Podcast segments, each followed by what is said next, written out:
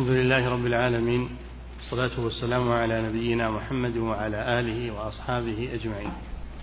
أما بعد قال المؤلف رحمه الله تعالى وقصر بقوم حتى قالوا إن الله سبحانه لا يشفع أحدا في أحد البتة ولا طيب، يرحم. كلام من أوله. فصل ومن كيده العجيب أنه يشام النفس حتى يعلم أي القوانين تغلب عليها. نعم. بسم الله الرحمن الرحيم. من كيد الشيطان أنه ينظر في الإنسان وميوله فإن كان يميل إلى الخير ويرغب في الخير حثه على الغلو والتطرف والزيادة. ليخرجه عن الاعتدال. وإن رأى منه ميلا إلى الشهوات وإلى التساهل والتكاسل حثه على ذلك على التساهل في الدين وعلى التكاسل عن العبادات وزين له الشهوات وأغفله عن ذكر الله لأن مهمته أن يخرج هذا الإنسان عن الاعتدال إما إلى الغلو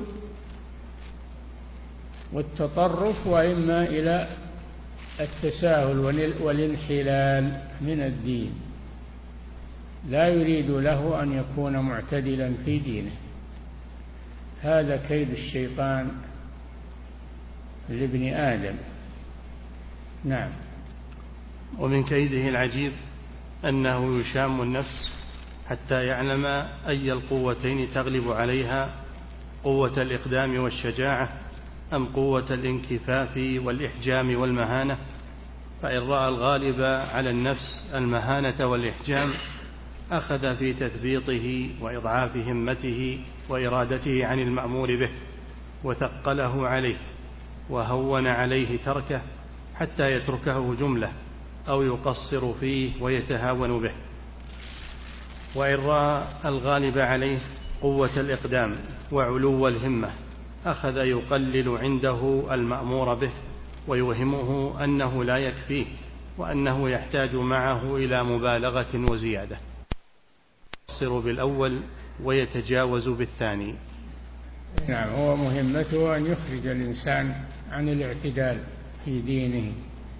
إما إلى الغلو وإما إلى التساهل.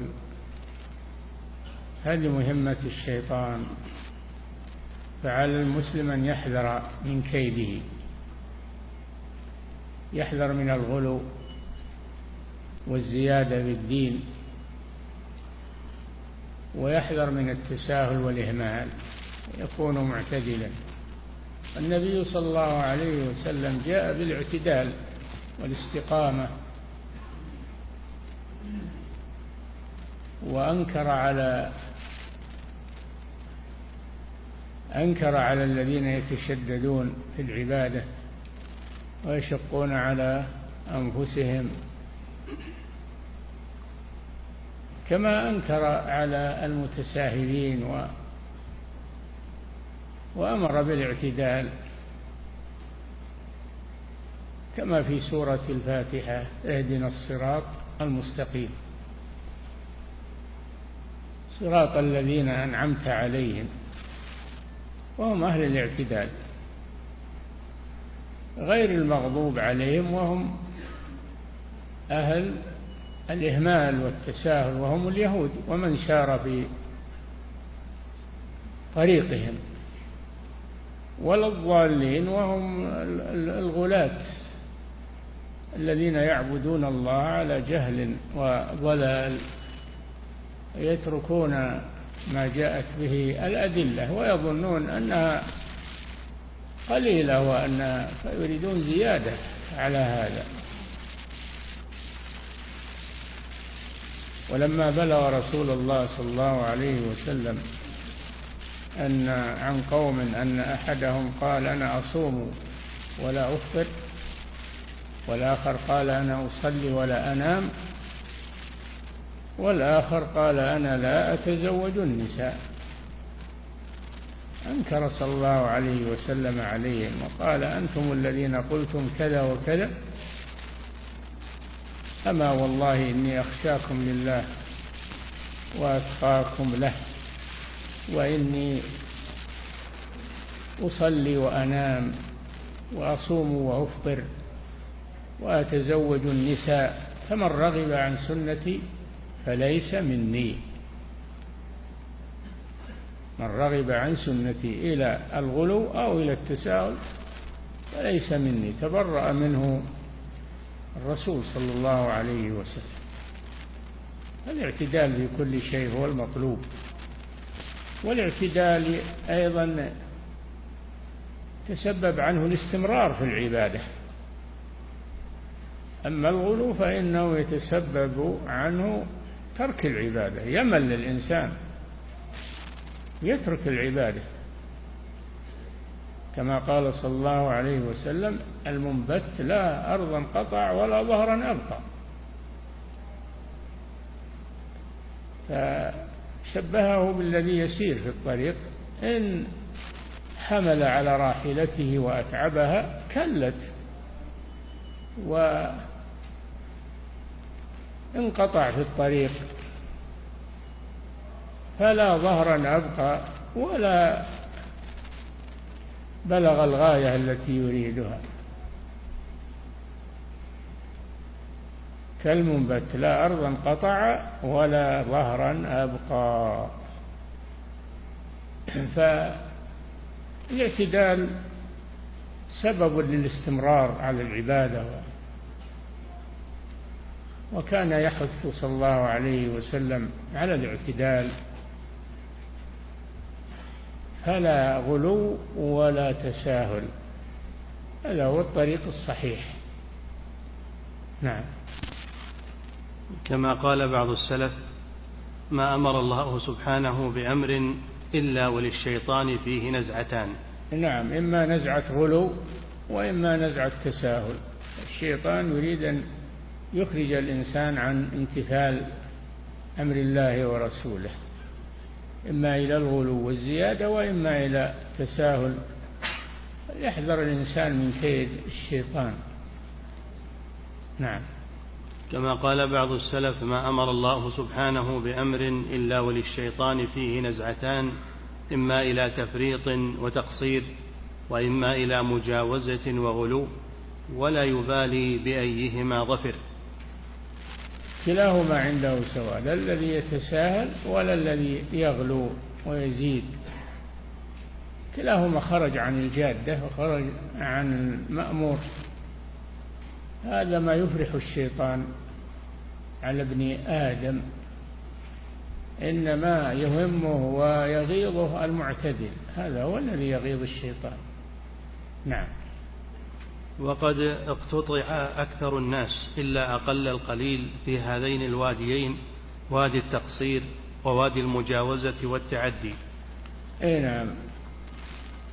اقتطع بنو آدم بهذين الأمرين إما غلو وتشدد وإما تقصير وتساهل. نعم. والقليل منهم جدا الثابت على الصراط. الذي كان عليه رسول الله صلى الله عليه وسلم وأصحابه. وهو الاعتدال. الاعتدال بين الغلو والتساهل. هذا هو طريق الرسول صلى الله عليه وسلم. فلا رهبانية وهي التشدد تشدد النصارى ولا تساهل وهو تفريط اليهود و تساهل اليهود في دينهم. نعم. فقوم قصر بهم عن الإتيان بواجبات الطهارة وقوم تجاوز بهم إلى مجاوزة الحد بالوسواس. مثلا الطهارة. طهارة من النجاسة ومن الحدث. الشيطان يأتي بني آدم إما بالوسواس وأن الماء لا يطهرهم ويكثرون صب الماء ويكثرون الغسيل ويرون أنه ما طهروا وإما التساهل وهو عدم المبالاة بالنجاسة وملابستها. هذا طريق الشيطان مع بني آدم. اليهود مثلا يتشددون في الطهارة فإنهم لا يغسلون الثوب إذا أصابته نجاسة وإنما يقطعون طرف الثوب إذا أصابته نجاسة. غلو. النصارى تساهلوا وتعبدوا في النجاسة يرون أن هذا من العبادة ويلابسون النجاسات والعياذ بالله.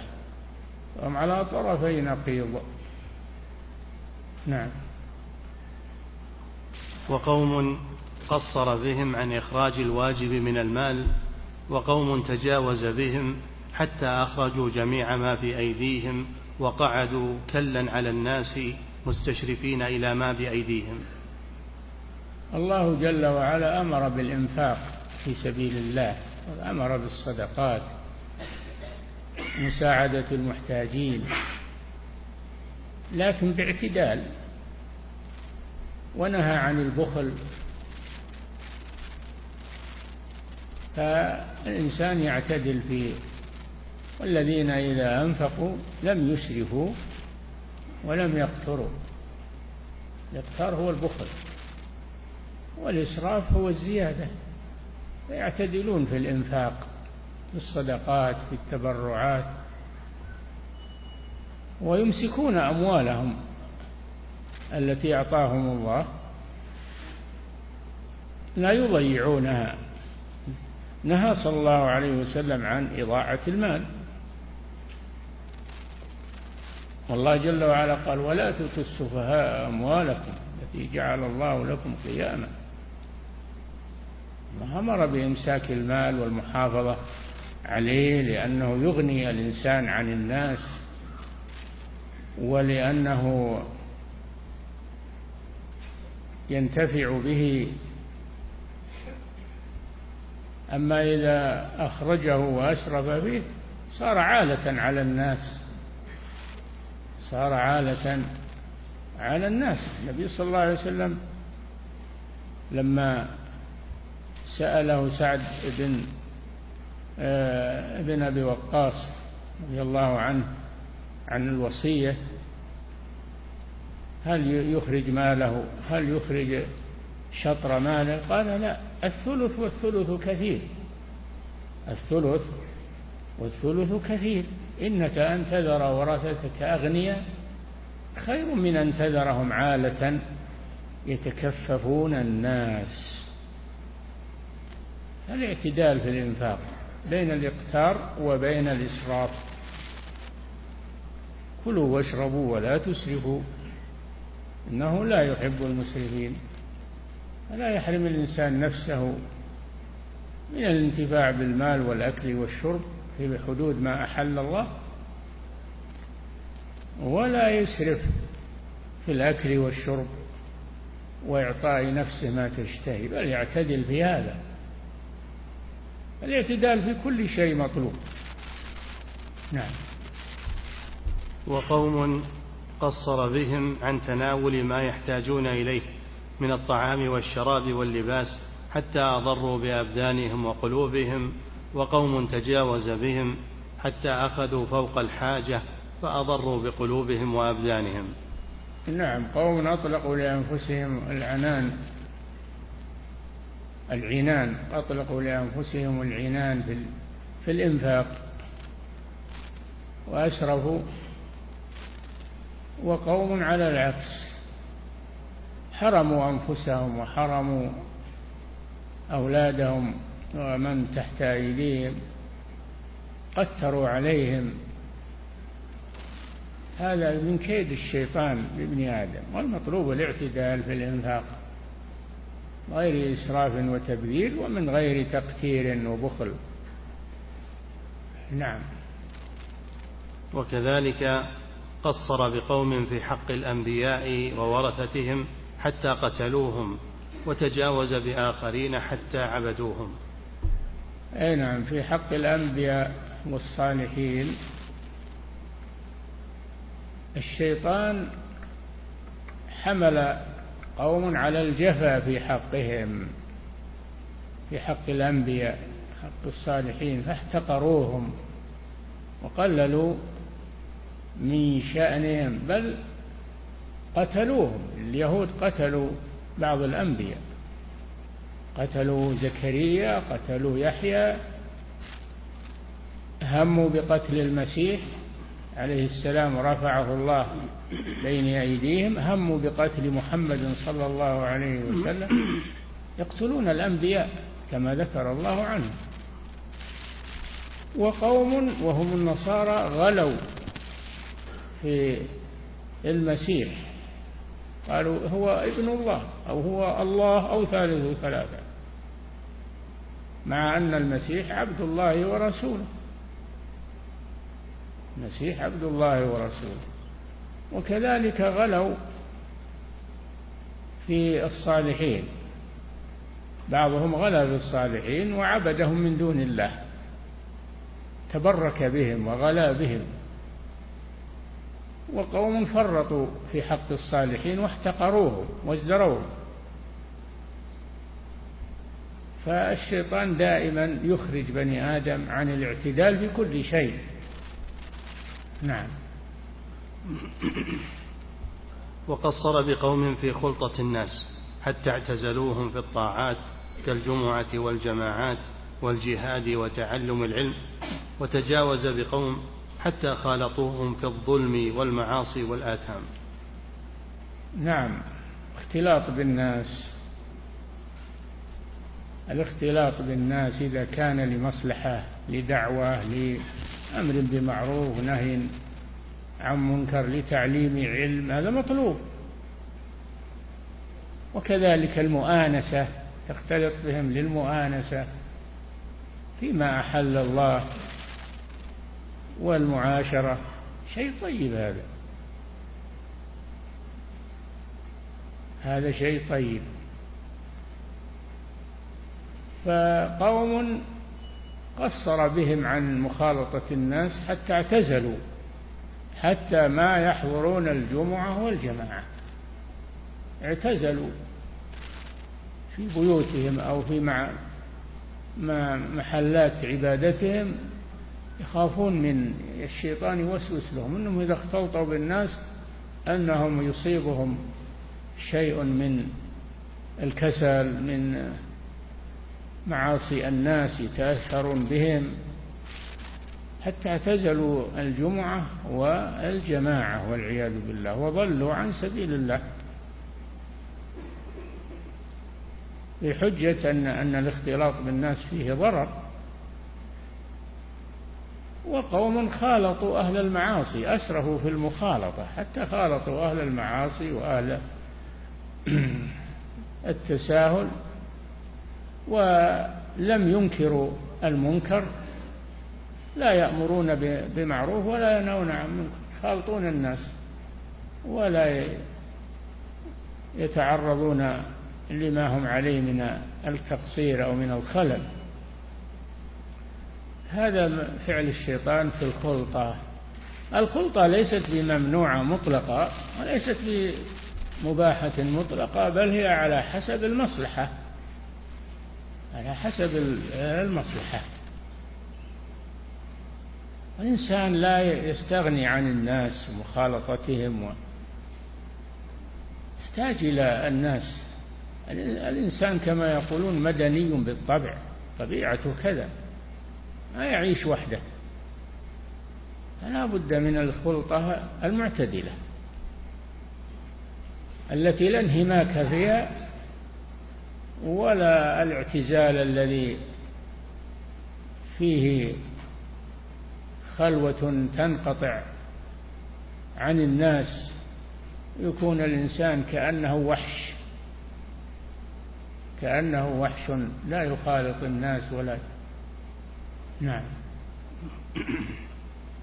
وقصر بقوم حتى امتنعوا من ذبح عصفور أو شاة ليأكله وتجاوز بآخرين حتى جرأهم على الدماء المعصومة. نعم. الشيطان أيضا حمل قوما قوما على الرحمة بالحيوانات. الرحمة الشديدة الحيوانات لا يذبحون لا يذبحون ولا العصفور ولا الشاة ولا رحمة بها بزعمهم. وحمل قوما على سفك الدماء سفك الدماء المحرمة. هذا هو الشيطان. الله أباح لنا وحلت لكم بهيمة الأنعام. أباح لنا. بهيمة الأنعام. أن نذبح ونأكل وننتفع بها. وليس ذبحها للمصلحة يكون فيه قسوة بل هو مما أباحه الله سبحانه وتعالى لمصالح الناس. الله خلقها لهذا. الله خلقها لهذا. لكن ترفق بها. ترحمها إن الله كتب الإحسان على كل شيء. فإذا ذبحتم يعني ذبحتم من يستحق آه، ذبحتم للأكل يعني. ذبحتم فأحسنوا الذبحة. وإذا قتلتم من يستحق القتل من بني آدم فأحسنوا القتلة. وليحد أحدكم شفرته وليرح ذبيحته. هذا هو دين الإسلام دين الاعتدال دين الرحمة. فحمل قوما على الزهد والغلو في الزهد حتى تركوا أكل الحيوانات. رحمة بها بزعمهم ذبحها ما يذبحونها رحمة بها. وحمل قوم على قتل الناس بدل الحيوانات. تعدوا هذا وصاروا يقتلون النفس البريئة. ويسفكون الدماء. هذا كيد الشيطان ببني آدم. نعم. وكذلك قصر بقوم حتى منعهم من الاشتغال بالعلم الذي ينفعهم وتجاوز بآخرين حتى جعلوا العلم وحده هو غايتهم دون العمل به. نعم من ناحية العلم. قصر بقوم عن طلب العلم وزهدهم في طلب العلم. وهؤلاء مثل الصوفية. الصوفية يقولون المطلوب العمل أما العلم هو يشغلك عن العمل ذكر الله. فاشتغل بالعبادة وذكر الله. واترك طلب العلم لأنه يشغلك عن ذلك وهذا موجود الآن موجود من الصوفية الآن من يزهد في طلب العلم بل ينهى عنه ويقول إنه ينهى إنه إنه يشغلك عن العمل المطلوب العمل. وحمل قوما على العلم بدون عمل تحصيل العلم وعدم العمل به. كما هي طريقة اليهود. لا بد من التعلم. لا بد من تعلم العلم النافع. ولا يستقيم العمل ولا ينفع إلا إذا كان مبنيا على العلم والدليل. ما ينفع العمل. علم بلا عمل كشجر بلا ثمر. وعمل بلا علم ضلال. عمل بلا علم ضلال. يعبد الله على جهل وضلال. هذه طريقة يجب على المسلم أنه يحذر منها. أيضا طريقة اليهود الذين يأخذون العلم ويتركون العمل وطريقة النصارى والصوفية الذين يأخذون العمل ويتركون العلم. وينهون عنه. نعم. وقصر بقوم حتى أطعمهم من العشب ونبات البرية دون غذاء بني آدم وتجاوز بآخرين حتى أطعمهم الحرام الخالص. من جهة الأطعمة. أيضا قصر بقوم حتى تركوا ما أحل الله من الأطعمة وصاروا يأكلون العشب ويأكلون الأشياء الضارة ويتركون ما أحل الله من باب الزهد والورع كما أنه أطلق لقوم العنان حتى استحلوا الحرام الشهوات. الإسلام كله اعتدال وسطية بين الغالي والجافي في كل شيء. نعم. وقصر بقوم حتى زين لهم ترك سنة رسول الله صلى الله عليه وسلم من النكاح فرغبوا عنه بالكلية وتجاوز بآخرين حتى ارتكبوا ما وصلوا إليه من الحرام. من جهة من جهة الزواج والاستمتاع بالنساء الله جل وعلا أمر بالزواج و وأمر بالاستمتاع المباح ونهى عن الزنا وعن الفواحش لكن الشيطان حمل قوم على ترك التزوج وتبتلوا ولم يتزوجوا من باب العبادة يقولون. وجرأ قوما على السفاح والفحش والزنا والعياذ بالله. طرفي نقيض. الاعتدال الزواج المباح والاستمتاع المباح وفيه مصالح. فيه أن أن الرجل يصون المرأة ويكفلها ويحميها وفيه الذرية والإنجاب الصالح وفيه قضاء الشهوة عن الحرام ويعف الإنسان يعف الرجل ويعف المرأة. فيه إعفاف عن الزنا. الشيطان لا يحاول أنه يقطع هذا السبيل فيحرم الحلال ويحل الحرام والعياذ بالله. قوم حملهم على التبتل وعدم التزوج من باب العبادة وقوم أغراهم بالفحش والفواحش. ووقعوا فيما حرم الله عز وجل. نعم. وقصر بقوم حتى جفوا الشيوخ من أهل الدين والصلاح وأعرضوا عنهم ولم يقوموا بحقهم وتجاوز بآخرين حتى عبدوهم مع الله. نعم في العلماء على طرفي نقيض. يعني الناس ثلاثة طرفان ووسط.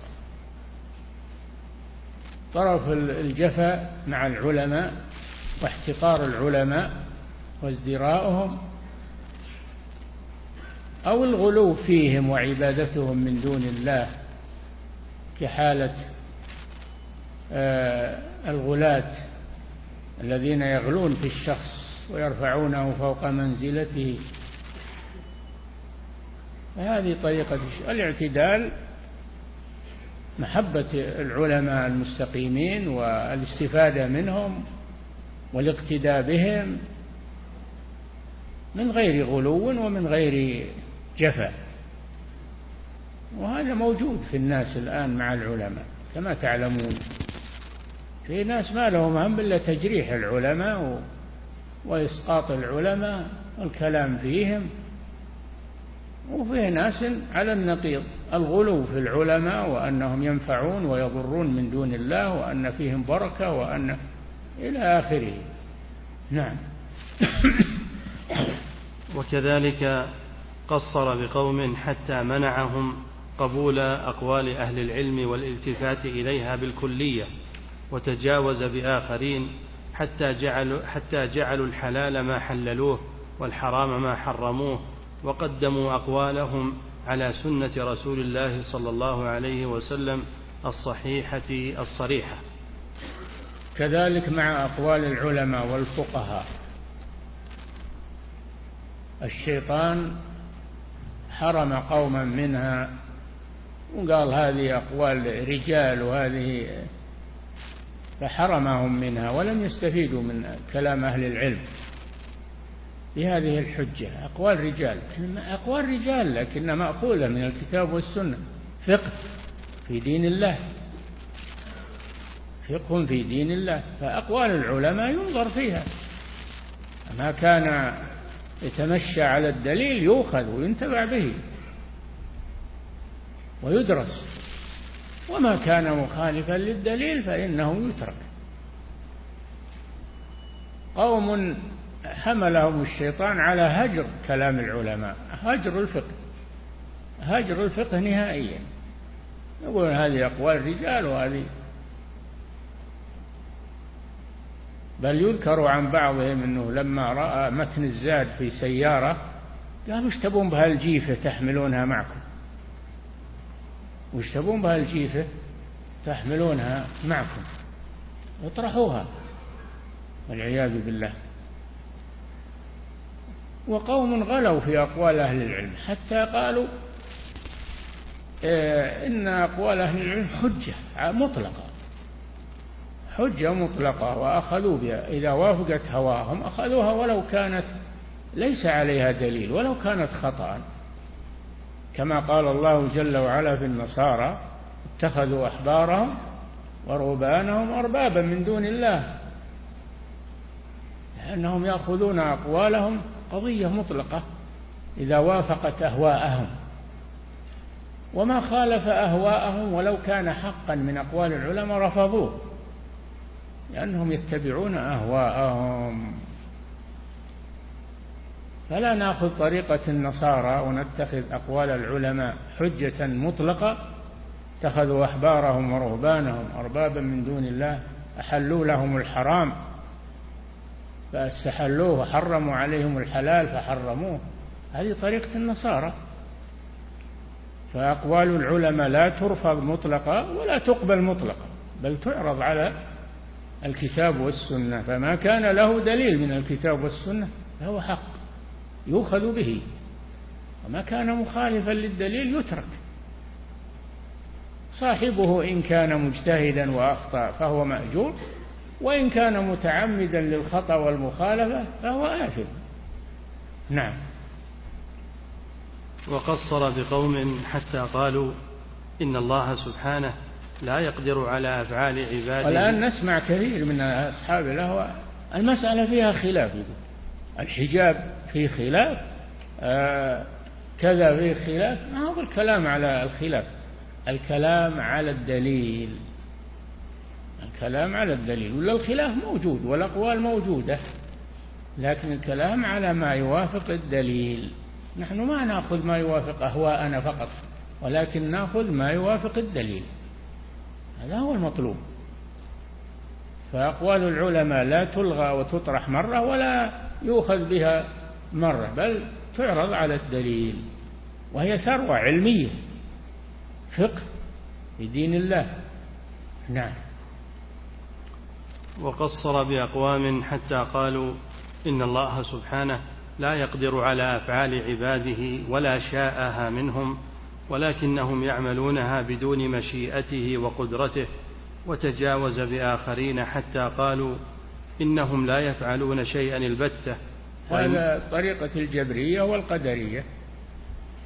القدرية يقولون إن الله لم يشأ أفعال العباد ولا خلقها ولا إنما هم خلقوها. الإنسان يخلق فعل نفسه. هذا عند المعتزلة. الجبرية على العكس من الجهمية وغيرهم. يقولون الإنسان مجبور مثل الميت بيد الغاسل يحركه بغير مرادة منه. مثل الريشة في الهواء تحركها من غير إرادة منه. الإنسان مجبور على أفعاله. وهذا غلو وجفاء لازم من الوسطية.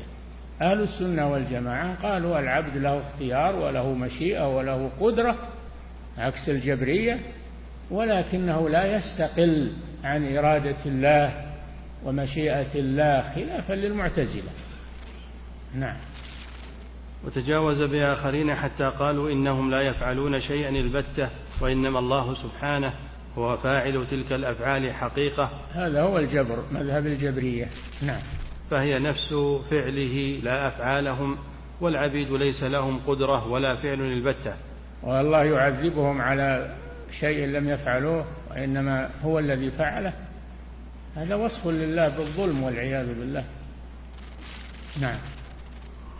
وقصر بقوم حتى قالوا إن رب العالمين ليس داخلا في خلقه ولا بائنا عنهم ولا فوقهم ولا تحتهم ولا خلفهم ولا أمامهم ولا عن أيمانهم ولا عن شمائلهم وتجاوز بآخرين حتى قالوا هو في كل مكان بذاته كالهواء الذي هو داخل في كل مكان. نعم على طرفي نقيض في حق الله جل وعلا. قوم يقولون الله لا داخل العالم ولا خارج العالم ولا فوق ولا تحت. إذا وين؟ وين يصير؟ قوم يقولون لا الله مختلط بالعباد وفي كل مكان وهم الحلولية والأولون هم الجهمية والمعتزلة وحتى الأشاعرة أيضا على هذا. ينفون علو الله على عرشه وينفون آه، علوه على خلقه ويقولون الله في كل مكان. ليس له مكان خاص. تعالى الله عما يقولون. نعم. أهل السنة والجماعة يقولون الله فوق عباده وهو القاهر فوق عباده ثم استوى على العرش فهو في جهة لكنها جهة العلو. في جهة العلو. هم يقولون لا ليس في جهة. أهل الضلال يقولون الله ليس في جهة. أهل الحق يقولون الله في جهة هي جهة العلو.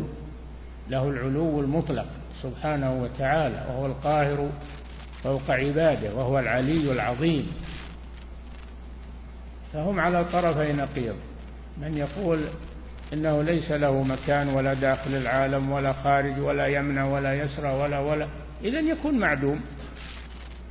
وقوم يقولون لا الله في كل مكان مختلط في كل مكان وهم الحلولية. أهل السنة والجماعة يقولون الله في جهة العلو فوق عباده مستو على عرشه سبحانه وتعالى. ليس ليس هو مع خلقه مختلطا بهم وليس ليس له مكان كما يقوله الغلاة بل هو في مكان وهو جهة العلو جهة العلو. نعم. وقصر بقوم حتى قالوا لم يتكلم الرب سبحانه بكلمة واحدة البتة وتجاوز بآخرين حتى قالوا لم يزل أزلا وأبدا يقول يا إبليس ما منعك أن تسجد لما خلقت بيدي؟ قوم في كلام الله قوم نفوا كلام الله وقالوا القرآن مخلوق وليس كلام الله وليس لله كلام والله لا يتكلم. وهذا قول الجهمية ومن مشى في طريقهم والمعتزلة يقولون كلام الله مخلوق. خلقه في جبريل أو خلقه في محمد أو خلقه في اللوح المحفوظ. لا يتكلم. وإنما هذا الكلام مخلوق. تعالى الله عن ذلك. فوصفوا الله بأنه أصم أبكم لا يتكلم. هذا نقص في حق الله سبحانه وتعالى. وقوم قالوا كل الكلام هو كلام الله حتى نباح الكلاب واللغو والرفث وكل الكلام هو كلام الله عز وجل تعالى الله عما يقولون. نعم. يقولون وكل كلام في الوجود كلامه سواء علينا نثره ونظامه كله كلام الله الشعر والهجاء والمدح والذم والكذب وكله كلام الله تعالى الله عما يقولون. هذا غلو غلو في الإثبات إثبات الكلام لله. وهذا غلو في التنزيه الذين نزهوا الله حتى قالوا إنه لا يتكلم. لأنه لو قلنا إنه يتكلم شبهناه بالمخلوق. نعم. وتجاوز بآخرين حتى قالوا لم يزل أزلا وأبدا يقول يا إبليس ما منعك أن تسجد لما خلقت بيدي؟ ويقول يقولون إن الله دائما يتكلم دائما دائما دائما ولا يسكت ولا هذا غلو. الله يتكلم إذا شاء سبحانه. يتكلم إذا شاء بما شاء. يتكلم إذا شاء بما شاء سبحانه وتعالى. نعم. ويقول لموسى اذهب إلى فرعون فلا يزال هذا الخطاب قائما به. ومسموعا منه كقيام صفة الحياة به. هذا الغلاة في الإثبات الذين أثبتوا الكلام لله. نعم. وقصر بقوم حتى قالوا إن الله سبحانه لا يشفع أحدا في أحد البتة ولا يرحم أحدا بشفاعة أحد وتجاوز بآخرين حتى زعموا أن المخلوق يشفع عنده بغير إذنه. كما يشفع قوم غلوا في الشفاعة حتى أثبتوها لكل إنسان أنه يشفع وأنه ينفع ويضر و ويتعلقون بالمخلوقين رجاء الشفاعة. فغلوا في إثبات الشفاعة وقوم غلوا في نفي الشفاعة حتى قالوا ما لا لا شفاعة أبدا ما نحد يشفع. وأهل السنة والجماعة يقولون الشفاعة ثابتة لكنها بشرطين. إذن الله للشافع أن يشفع ورضاه عن المشفوع فيه. كما قال جل وعلا من ذا الذي يشفع عنده إلا بإذنه. قال تعالى ولا يشفعون إلا لمن ارتضى. وهم يعني الملائكة وهم من خشيته مشفقون.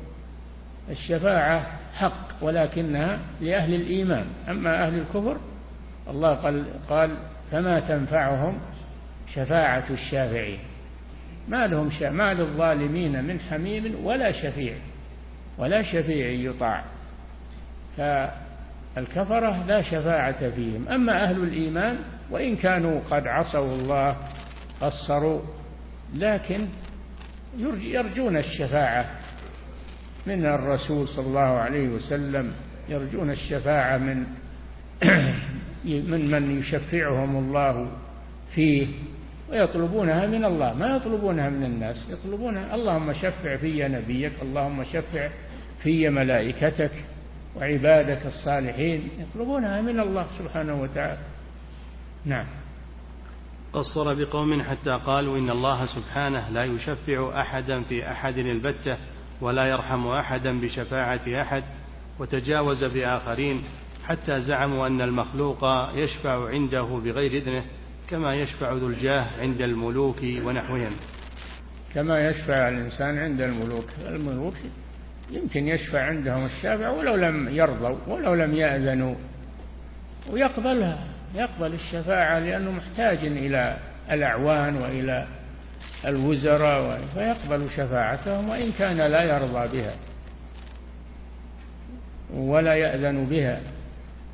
أما الله فلا أحد يشفع عنده إلا بإذنه ولا يقبل الشفاعة إلا في المؤمن وأما الكافر فلا يقبل فيه شفاعة أبدا. نعم.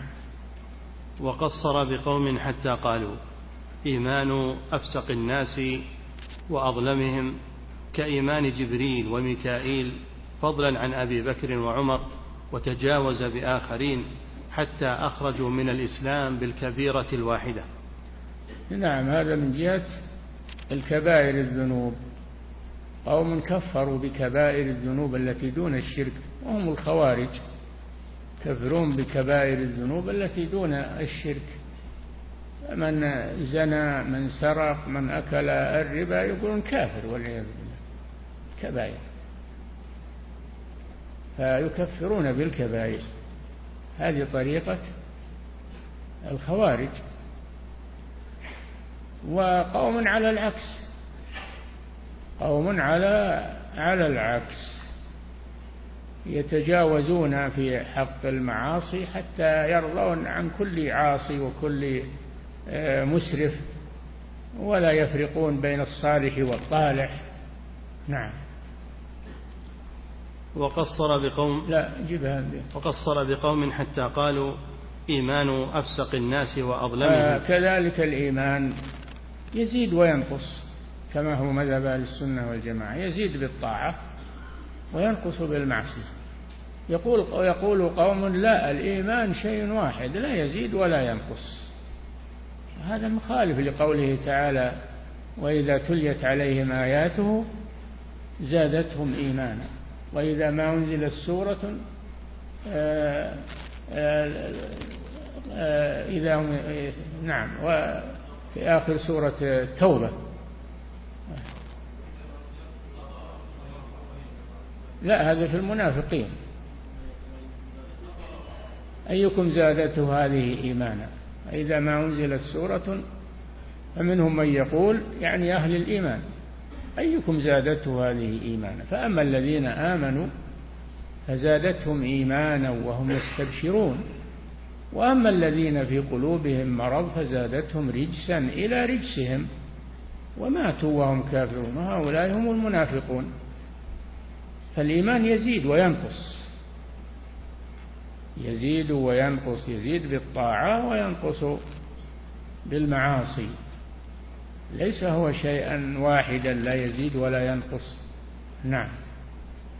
والنبي صلى الله عليه وسلم يقول آه، وليس وراء ذلك من الإيمان حبة خردل دل على أنه ينقص حتى يكون بمقدار حبة خردل ينقص. من رأى منكم منكرا فليغيره بيده فإن لم يستطع فبلسانه فإن لم يستطع فبقلبه. وليس وراء ذلك من الإيمان حبة خردل وفي رواية وذلك أضعف الإيمان فدل على أن الإيمان يضعف ويقوى ويزيد وينقص. ليس إيمان الناس واحد. نعم.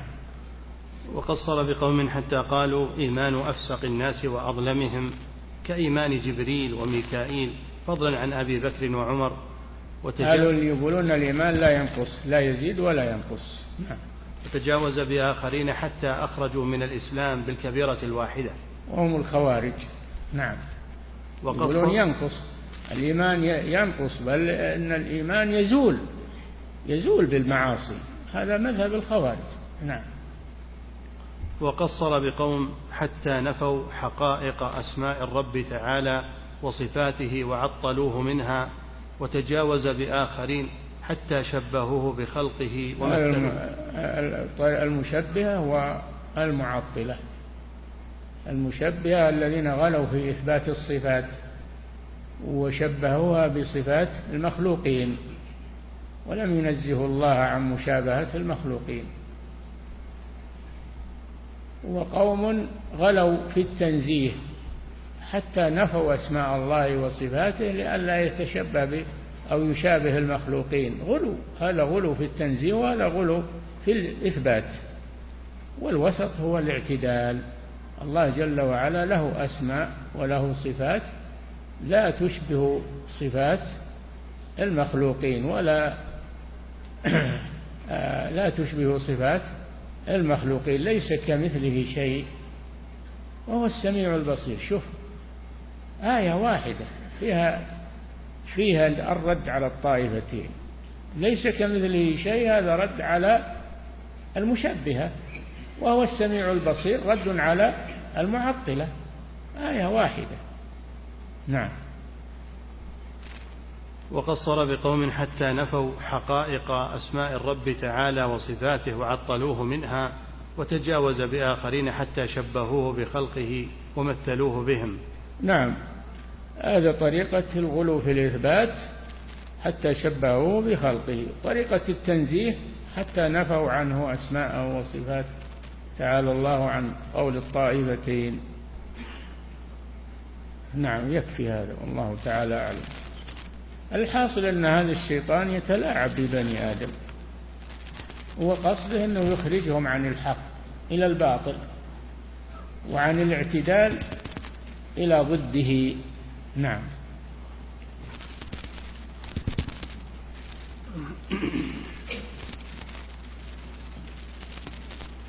فضيلة الشيخ وفقكم الله. يقول هذه التلبيسات الشيطانية هل يعذر الإنسان بها لأنه يرى أن هذا الأمر هو الحق الواجب اتباعه فيكون معذورا بجهله؟ لا ما يعذر بالجهل. يأخذ بالحق ويأخذ بعقيدة السلف في ذلك ويلزم طريق أهل أهل السنة والجماعة. ما يعذر بهذا ويقول أنا مجتهد وأنا وأنا. نعم. فضيلة الشيخ وفقكم الله. يقول المؤلف رحمه الله وقوم تجاوز بهم حتى أخذوا فوق الحاجة فأضروا بقلوبهم وأبدانهم. يعني في الأكل والشرب. أسروا بالأكل والشرب حتى أضروا بقلوبهم الغفلة لأن كثرة الأكل وكثرة الشرب تغفل القلب تقسيه أو بأبدانهم لأن أكل الأكل الكثير والشرب الكثير يورث الأمراض أيضا. نعم. فضيلة الشيخ وفقكم الله هناك أناس يسمون أنفسهم بالنباتيين لا يأكلون إلا النبات ولا هذا هذا اللي ذكرهم ابن القيم هنا. ما يأكلون إلا النبات يقولون لأنه النبات هذا هذا ما يدخله الحرام ولا يدخله ربا ولا يدخله هذا هذا زهد خبيث. نعم. وهل يعتبر هذا حفظك الله يقول من تحريم الحلال؟ إي نعم. هذا هو تحريم الحلال. نعم. الله جل وعلا يقول وكلوا واشربوا. ولا تسرفوا يا أيها الذين آمنوا كلوا من طيبات ما رزقناكم واشكروا لله إن كنتم إياه تعبدون. يا أيها الناس كلوا مما في الأرض حلالا طيبا ولا تتبعوا خطوات الشيطان إنه لكم عدو مبين. الله أباح لنا الطيبات وحرم علينا الخبائث. نعم. فضيلة الشيخ وفقكم الله.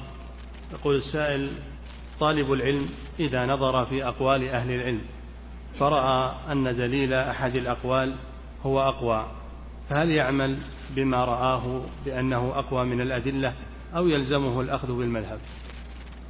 لا يأخذ بالراجح. إذا كان من أهل العلم الذين يعرفون الأدلة ويعرفون الترجيح يأخذ بما يرى عليه الدليل. ولا يجوز له يأخذ بقول يرى أنه مخالف للدليل أو ليس له دليل. هذا المتمكن من العلم. أما العام العام يسأل يسأل أهل العلم. قال تعالى فاسألوا أهل الذكر إن كنتم لا تعلمون. نعم.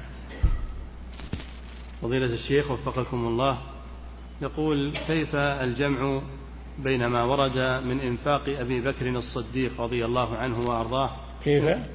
كيف الجمع بين ما ورد من إنفاق أبي بكر الصديق رضي الله عنه وأرضاه إنفاقه ماله كله وبين النهي عن تضييع المال والبقاء عالة على الناس. إذا كان عند الإنسان إيمان بالله إيمان قوي كإيمان الصديق ما يخالف.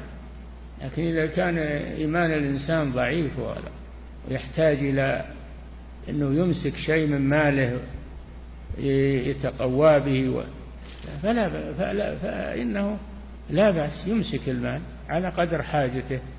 نعم. فضيلة الشيخ وفقكم الله. يقول ولهذا قال لما قال له الرسول ما تركت لأهلك؟ قال تركت لهم الله ورسوله. تركت لهم الله ورسوله. قوة إيمان. نعم. فضيلة الشيخ وفقكم الله يقول ما المقدم عند طالب العلم؟ هل يقدم العلم أو النكاح؟ علما أنه إذا تزوج فإنه سينقطع عن طلبه للعلم لأنه لا يستطيع أن ينفق على أسرة في حال زواجه. لا إذا كان يخشى على نفسه من العنت والوقوع في المحرم يتزوج. قدم الزواج إعفافا لنفسه وهذا يعينه على طلب العلم. نعم. فضيلة الشيخ وفقكم الله الذين قالوا بأن الإيمان لا يزيد ولا ينقص هل يعدون من أهل السنة؟ لا هذا مخالف لماذا أهل السنة يسمون المرجئة؟ مرجئة أهل السنة. هم من أهل السنة لكن عندهم إرجاء. عندهم شيء من الإرجاء. نعم. فضيلة الشيخ وفقكم الله يقول السائل ظهر في عصرنا هذا أناس يجهلون علماء السنة كالإمام النووي والإمام ابن حجر ويرمونهم بالبدعة إلى غير ذلك. يقول ما التوجيه في ذلك؟ وهل هم داخلون فيما ذكره المؤلف؟ نعم بلا شك أنهم داخلون فيما ذكره المؤلف. الإمام ابن حجر والإمام النووي أئمة أقطاب من أقطاب الإسلام وعلم الحديث وقدوة رحمهم الله. فلا يتكلم فيهم إلا جاهل لا يجوز الكلام فيهم. نعم. فضيلة الشيخ وفقكم الله. سمعنا أن فيه ناس حرقوا فتح الباري يقولون أنه فيه تأويل للصفات وفيه ما أدري إيش حرقوه. هذا من الغلو والعياذ بالله. نعم. فضيلة الشيخ وفقكم الله يقول ما الفرق بين قول أهل السنة وبين قول الجبرية؟ فكلا القولين مؤداه أن الإنسان لا يخرج عن تقدير الله تعالى قيد شبر. يا أخي أهل السنة يقولون الإنسان له اختيار وله مشيئة. الجبرية يقولون لا ما له مشيئة ولا اختيار. إنما يحرك بغير اختياره بغير اختياره وغير مشيئته. مجبور كذا يقولون. نعم. فضيلة الشيخ وفقكم الله يقول هل الرد على المنحرفين مقتصر على العلماء؟ أم لطلاب العلم أن يبينوا ويردوا بما فتح الله عليهم وبنقل كلام أهل العلم في ذلك. لا لا ما يرد إلا العلماء. العلماء اللي يعرفون كيف يردون وكيف ي... أما المتعلم وطالب العلم فلا يرد لأنه ما وصل إلى هذه المرحلة. وربما يقع في خطأ أكبر من المردود عليه. ربما وقع في خطأ أكبر من خطأ المردود عليه. نعم. فضيلة الشيخ وفقكم الله يقول بالنسبة للوضوء سمعت أن الغسل للعضو لا يكون إلا بأن يجري الماء عليه جريا وهذا سبب لي المشقة والإسراف وخاصة في الاغتسال. يقول ما حكم ذلك؟ وهل نعم لا بد يجري الماء على العضو. لا بد يجري الماء على العضو فإذا لم يجري وبقي شيء من العضو لم يصل إليه الماء. فلا تصح الطهارة. فجري الماء لا بد منه وصول الماء إلى العضو لا بد منه. أما الدلك فهو زيادة إن حصل دلك فهو زيادة في التطهر والتبليغ وإن لم يحصل دلك فيكفي جريان الماء ووصوله إلى العضو. نعم. فضيلة الشيخ وفقكم الله يقول هل من كفر بسبب الإصرار على كبيرة من الكبائر يقال عنه خارجي تكفيري. نعم. اللي يكفر بالكبائر التي دون الشرك هذا مذهب الخوارج. فالتي دون الشرك لا لا تكفر ولكنها تنقص الإيمان. هذا مذهب أهل السنة والجماعة. أن الكبائر التي دون الشرك لا تكفر ولكنها تنقص الإيمان. نعم. فضيلة الشيخ وفقكم الله. يقول السائل هل يعد تخفيف العذاب عن عم النبي صلى الله عليه وسلم من شفاعته عليه الصلاة والسلام له؟ خاص هذه شفاعة خاصة. الله قال في المشركين الكفار وما تنفعهم شفاعة الشافعين. فشفاعة النبي صلى الله عليه وسلم في عمه مع أنه مشرك شفاعة خاصة. بالرسول صلى الله عليه وسلم وهي شفاعة لم تخرجه من النار وإنما شفاعة خفف عنه بها العذاب فقط نعم فضيلة الشيخ وفقكم الله يقول أذهب في إجازاتي إلى خارج هذه البلاد وعند الصلاة في المسجد ألحظ بدعا كثيرة نعم. ونوى يقول أذهب في إجازاتي إلى خارج هذه البلاد. نعم. وعند الصلاة في المسجد ألحظ بدعا كثيرة ونواقض كثيرة في صلاتهم. يعملها الإمام. سؤاله هل أتابع معهم في صلاة الجماعة أم أعتزلهم وألتزم الصلاة في بيتي؟ إذا كانت المخالفات نواقض من نواقض الإسلام كالشرك بالله عز وجل والكفر فلا تصلي خلف هذا الإمام. الصلاة خلفه غير صحيحة لأن صلاته غير صحيحة. لا تصلي خلفه أما إذا كان عنده مخالفات وذنوب لكنها لا تصل إلى حد الكفر فصلي خلفه ولا تصلي وحدك. إذا صحت صلاته فصلي خلفه. نعم. فضيلة الشيخ وفقكم الله يقول السائل أنا أخاف وأتردد عند إرادتي لإلقاء كلمة وموعظة أو تعليم علم لأني أخشى من الحسد والعين. يقول ما النصيحة في ذلك وما الحل؟ توكل على الله ولا ت... ولا تستسلم للوساوس والمخاوف. توكل على الله وبلغ ما عندك من العلم الصحيح. تنتفع وتنفع الناس. ويذهب عنك هذا بإذن الله.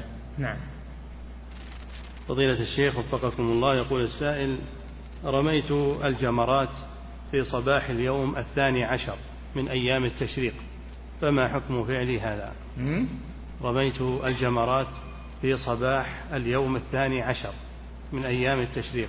لا يصح الرمي لأنه في غير وقته مثل الصلاة لو صليت قبل يدخل الوقت ما صحت. والرمي مثله. مؤقت بزوال الشمس. النبي صلى الله عليه وسلم هو وأصحابه انتظروا حتى زالت الشمس فرموا الجمرات ولم يأذن لأحد أن يرمي قبل الزوال. وقال صلى الله عليه وسلم خذوا عني مناسككم. خذوا عني مناسككم. فالذي يرمي في أيام التشريق قبل الزوال لا يصح رميه. ومن رمى فإن عليه فدية بدل الرمي لأن الرمي واجب من واجبات الحج وقد تركه ومن ترك واجبا فإنه يجبره بدم نعم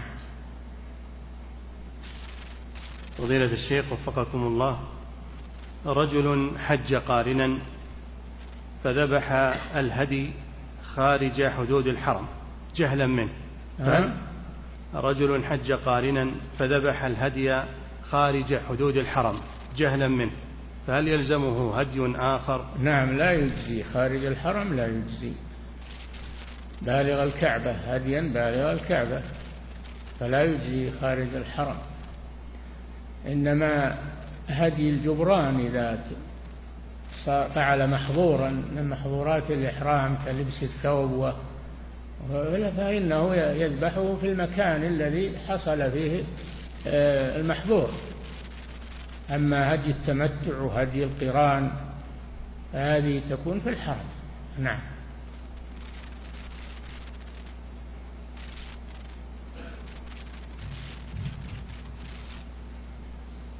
الله.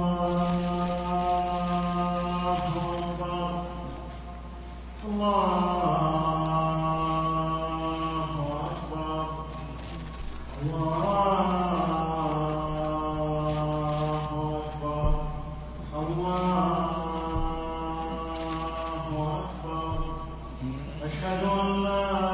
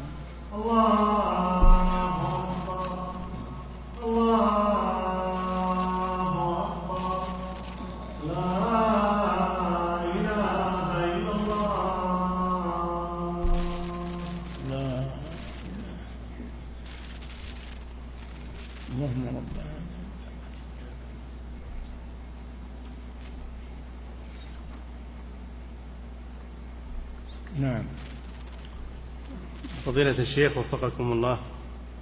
يقول السائل رجل حج وحصل له ظرف طارئ في اليوم الحادي عشر فرجع إلى بلده في الصباح ثم رجع إلى منى في المساء ورمى وبات فيها فهل عليه شيء بسبب عودته إلى بلده ثم رجوعه في اليوم نفسه؟ لا ما دام ما ترك شيء من المناسك وخرج لحاجة ثم رجع ما في بأس.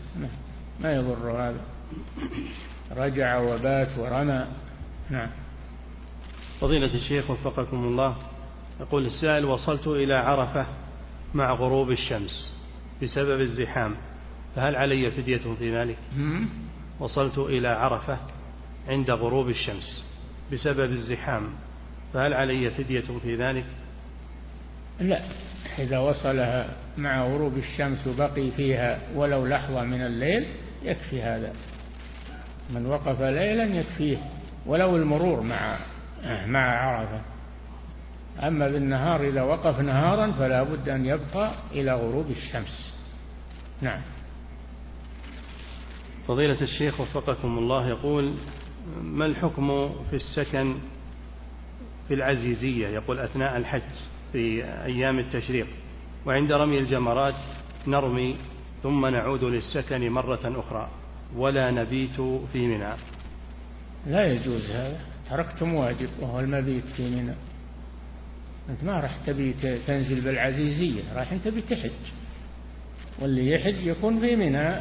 أيام التشريق يبيت فيها ويرمي الجمرات ولا يكون في العزيزية. كانه رايح يبي يترفه ويبي ورايح النبي يكشف يصير في العزيزية. أما رايح النبي يحج لا.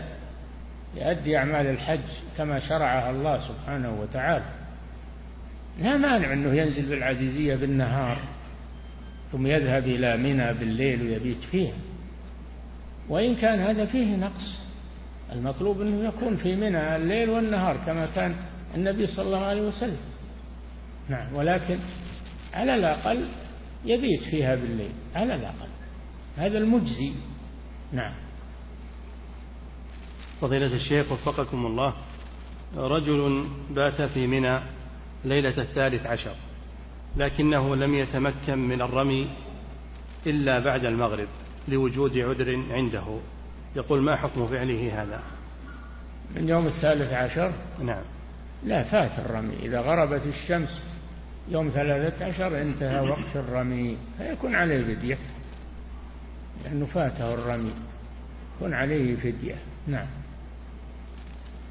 فضيلة الشيخ وفقكم الله. يقول السائل هل الأضحية مشروعة للحاج أو يكفي الهدي؟ مشروعة للحاج وغيره ولكن الحاج إذا إذا أهدى يكفي عن الأضحية. يكفي عن الأضحية في حصول الأجر والثواب. نعم. فضيلة الشيخ وفقكم الله. وإن وإن ضحى وفدى فلا بأس. نعم.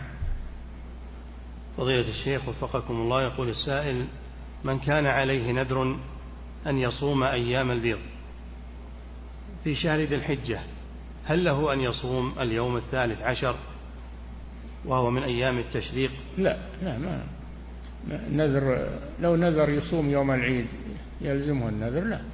لا. من نذر أن يعصي الله فلا يعصيه وصوم أيام العيد هذا معصية. وأيام التشريق أيام عيد أيام أكل وشرب وذكر لله. لا تصام إلا عن دم متعة أو قران. إذا عجز عن الذبح يصوم ثلاثة أيام. ولو كانت في أيام التشريق. قالت عائشة رضي الله عنها لم يرخص في أيام التشريق أن يصامن إلا عن دم متعة أو قران. نعم. فضيلة الشيخ وفقكم الله يقول يستدل بعض الناس بقول رسول الله صلى الله عليه وسلم الثلث والثلث كثير على جواز المساهمات في الشركات والبنوك التي يكون أكثر من ثلثيها هو نشاط إسلامي. هذا استدلال معكوس. لا يجوز المساهمة في الشركات التي فيها التي فيها كسب محرم ربا أو قمار أو غير ذلك. ما يجوز هذا. ولو كان قليلا لا يجوز المساهمة فيها. تساهم بشركات نزيهة. نعم. فضيلة الشيخ وفقكم الله. يقول السائل هل يجوز شراء العملة النقدية في بلد ثم إعطاؤه عملة أخرى في بلد آخر؟ يقول مثلا آخذ منه ريالات في الرياض وأعطيه دولارات في البلد الآخر. لا هذا صرف والصرف لا بد من التقابض في المجلس. لا بد فيه من التقابض من التقابض في المجلس. لا يتفرقان وبينهما شيء يدا بيد. نعم. فضيلة الشيخ وفقكم الله يقول السائل أخبرني أحد طلبة العلم في حج هذا العام قال لي إن ركعتي الطواف تكون أثناء الشوط السابع وليس بعد الطواف وقال إن هذه سنة مهجورة. هذا ما يبس هذه سنة له هو أما الرسول صلى الله عليه وسلم إنما صلى بعد أن فرغ من الطواف. لما فرغ من الطواف أتى إلى مقام إبراهيم وتلا الآية واتخذوا من مقام إبراهيم مصلى فصلى خلف المقام ركعتين عليه الصلاة والسلام. ثم ذهب إلى السعي. نعم. فضيلة الشيخ وفقكم الله هذه سائلة تقول هاجرت من بلاد الكفر إلى بلاد الإسلام. لوحدي من غير زوج ولا أسرة. تقول هي مضطرة إلى العمل خارج البيت. ها؟ هي مضطرة إلى العمل خارج البيت لأنه ليس هناك أحد يعولها. سؤالها هل يجوز لي أن أركب سيارة الأجرة بمفردي لأجل الذهاب إلى عملي والصرف على نفسي؟ لا هذه خلوة لا تجوز الخلوة. بين الرجل والمرأة التي لا تحل له ما خلا رجل بامرأة إلا كان ثالثهما الشيطان. الخلوة لا تجوز. تركب مع أحد. تكاسي في تكاسي تشيل جماعة تركب معهم ولا تركب وحدها. يعني تاخذ طلب لوحدها لا. نعم. فضيلة الشيخ وفقكم الله. يقول السائل انتشر التصوير في عصرنا هذا فهل التصوير بما يسمى بكاميرا الجوال يعد من الحرام أو هو مباح. لا يجوز التصوير بأي آلة. الرسول صلى الله عليه وسلم نهى عن التصوير ولعن المصورين بأي آلة. ما ما هو بالعبرة بالآلة العبرة بالتصوير ووجود الصورة. لا يجوز هذا إلا لضرورة التصوير للضرورة البطاقة الشخصية جواز السفر رخصة القيادة هذه ضرورة لا بأس. أما غيرها يصور من باب الفن أو من باب ال... هذا لا يجوز. نعم. فضيلة الشيخ وفقكم الله يقول السائل ما ضابط المشقة التي يجوز ما ضابط المشقة التي يجوز جمع الصلوات فيها؟ السفر جمع الصلوات يكون لمن يقصر الصلاة في السفر. وأما في الحضر فيجوز الجمع للمريض إذا احتاج إلى الجمع المريض. وكذلك الجمع بين المغرب والعشاء الجمع بين المغرب والعشاء في حالة المطر. نعم. فضيلة الشيخ وفقكم الله يقول السائل إن زوجته كانت حاملا ولم تصم شهر رمضان. ثم بعد ذلك جلست ترضعه على مدار سنتين. يقول تركت الصوم لمدة ثلاث سنوات. هل عليها كفارة في ذلك؟ أو إذا إن كانت تركت القضاء من أجل الطفل حملة ورضاعة ويحتاج إلى هذا فلا حرج عليها القضاء فقط. أنها معذورة. نعم. فضيلة الشيخ وفقكم الله يقول السائل هل يجوز للإنسان أن يصبغ شعر رأسه باللون البني الغامق أو أو الفاتح؟ لا يجوز في الأسود الخالص. أما الأسود غير الخالص فلا بأس به رأسه أو لحيته أو الأسود غير الخالص. معه حمرة معه صفرة معه لا بأس. نعم. فضيلة الشيخ وفقكم الله. يقول السائل إذا نسي المأموم قراءة الفاتحة فهل يلزمه سجود سهو؟ نعم. إذا نسي المأموم قراءة الفاتحة فهل يلزمه سجود سهو؟ تحملها الإمام. الإمام يتحمل قراءة الفاتحة عن المأموم. نعم. فضيلة الشيخ وفقكم الله. يقول ما الطريقة الصحيحة الشرعية بالنسبة لمن هو مصاب بسلس البول؟ أكرمكم الله. بالنسبة لوضوءه إذا أراد أن يصلي استنجي ويضع على ذكره شيئا يحفظ تسرب البول ثم يتوضأ ويصلي في الحال. يصلي في الحال. ولو خرج البول أثناء الصلاة صلاته صحيحة لأنه لا يستطيع أكثر من هذا. نعم. وهذا ما يسمى بسلس البول. نعم. فضيلة الشيخ وفقكم الله يقول السائل ما الفرق بين الفرح بفضل الله وبين العجب؟ وكيف يسلم الإنسان من العجب؟ يسأل الله العافية. ولا يعجب كما قال آه، كما قال الذين نصحوا قارون لا تفرح. إن الله لا يحب الفرحين. الفرح بالدنيا وفرحوا بالحياة الدنيا وما الحياة الدنيا في الآخرة إلا متاع. أما الفرح بطاعة الله وبذكر الله وبحصول المباح له لا بأس بذلك. نعم. فضيلة الشيخ وفقكم الله. يقول السائل هل يجوز إدخال التعريف؟ عند مناداة شخص اسمه معبد لله كقول محمد العبد اللطيف أو محمد العبد العزيز وهكذا لأن هناك من ينكر ذلك. العبد اللطيف العبد العزيز العبد الله هذه أصلها آل آل لكن سهلوها. أصلها آل عبد الله آل عبد العزيز آل لكن سهلوها وقالوا العبد الله. لا بأس بذلك. نعم. فضيلة الشيخ وفقكم الله يقول السائل بعض الناس يبالغون في تقديم العقل على النقل ويستدلون بذلك أن الله سبحانه لا يخاطبنا إلا بما نعقل وما لا نعقله لا يستطيع أن يطالبنا به. كيف الكلام هذا. لا يخاطبنا إلا بما نعقل؟ هي أشياء ما يدركها العقل يا أخي. فيها أشياء ما يدركها العقل فعليك أن تسلم لله عز وجل ولو لم يدركه عقلك أو أمرك الرسول صلى الله عليه وسلم عليك بالتسليم ولو لم يدركه عقلك. بل كذبوا بما لم يحيطوا بعلمه ولما يأتهم تأويله. نعم. فضيلة الشيخ وفقكم الله شخص حلف ألا يدخل مكانا معينا ثم دخله ناسيا فما الواجب عليه؟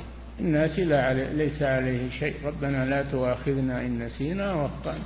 نعم.